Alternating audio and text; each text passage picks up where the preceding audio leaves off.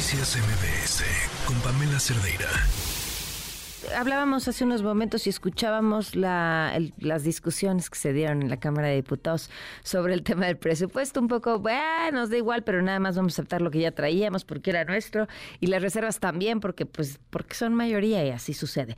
Jorge Cano, investigador del Programa de Gasto Público de México Avaloa, nos acompaña en la línea y tienen, bueno, pues una perspectiva sobre cómo viene este 2024 en temas del dinero. ¿Y por qué es importante? Dirán ustedes, ay, el presupuesto, si con los propios uno tiene suficiente para escuchar hablar sobre números, porque donde está el dinero está el amor.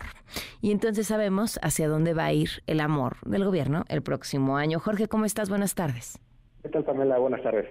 Cuéntanos, ¿qué, qué, ven, qué, qué, predicen que habrá para el próximo año según donde está poniendo el dinero eh, la Cámara de Diputados y el gobierno?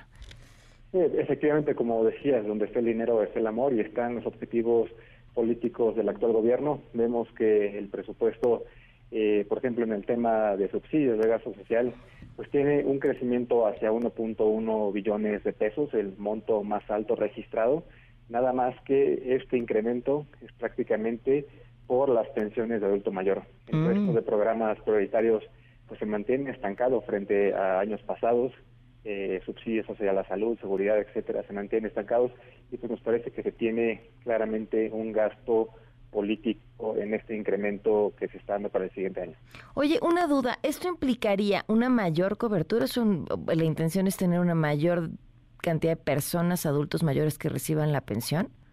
No, no, es eh, de hecho incrementar el monto de la pensión hacia tres mil pesos. este Y pues eh, la cobertura actualmente es universal y por cierto, eso es eh, quizá uno de los principales cuestionamientos hacia el programa, ya que anteriormente se focalizaba en las personas más pobres que viven en zonas marginadas o en aquellas eh, personas que no tenían otra pensión, por ejemplo, del INSS, el ISTE, y el hecho de estar incrementando tanto estas pensiones, pues ha tenido un costo muy fuerte que hemos documentado, y es el hecho de haber estancado otros programas sociales como eh, las estancias infantiles, escuelas de tiempo completo, el INSABI, eh, y muchos otros más. Y otro tema importante, ¿de dónde vienen esos recursos que el gobierno tiene planeados gastar para el próximo año?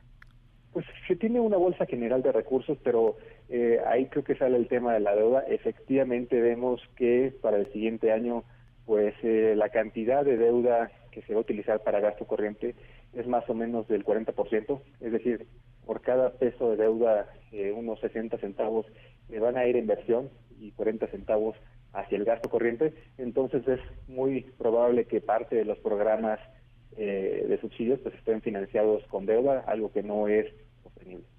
Pero tomando en cuenta ese 40%, ¿el, el equilibrio es correcto? O sea, cuando hay deuda, ¿qué porcentaje de esa deuda se debería ir a inversión y cuánto a eh, las mejores prácticas, ¿no? A gasto corriente.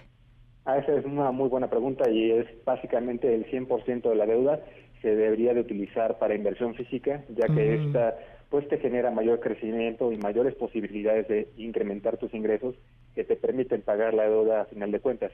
El hecho de que se esté gastando en gasto corriente, pues es un gasto que no necesariamente te va a incrementar los recursos y pues cada vez va a ser más complicado eh, hacer eh, frente al pago de intereses de la deuda, el cual por cierto para 2024 pues también va a romper un récord, más de un billón de pesos y pues se prevé que este costo financiero siga incrementándose debido a que están eh, contratando deuda a intereses muy elevados.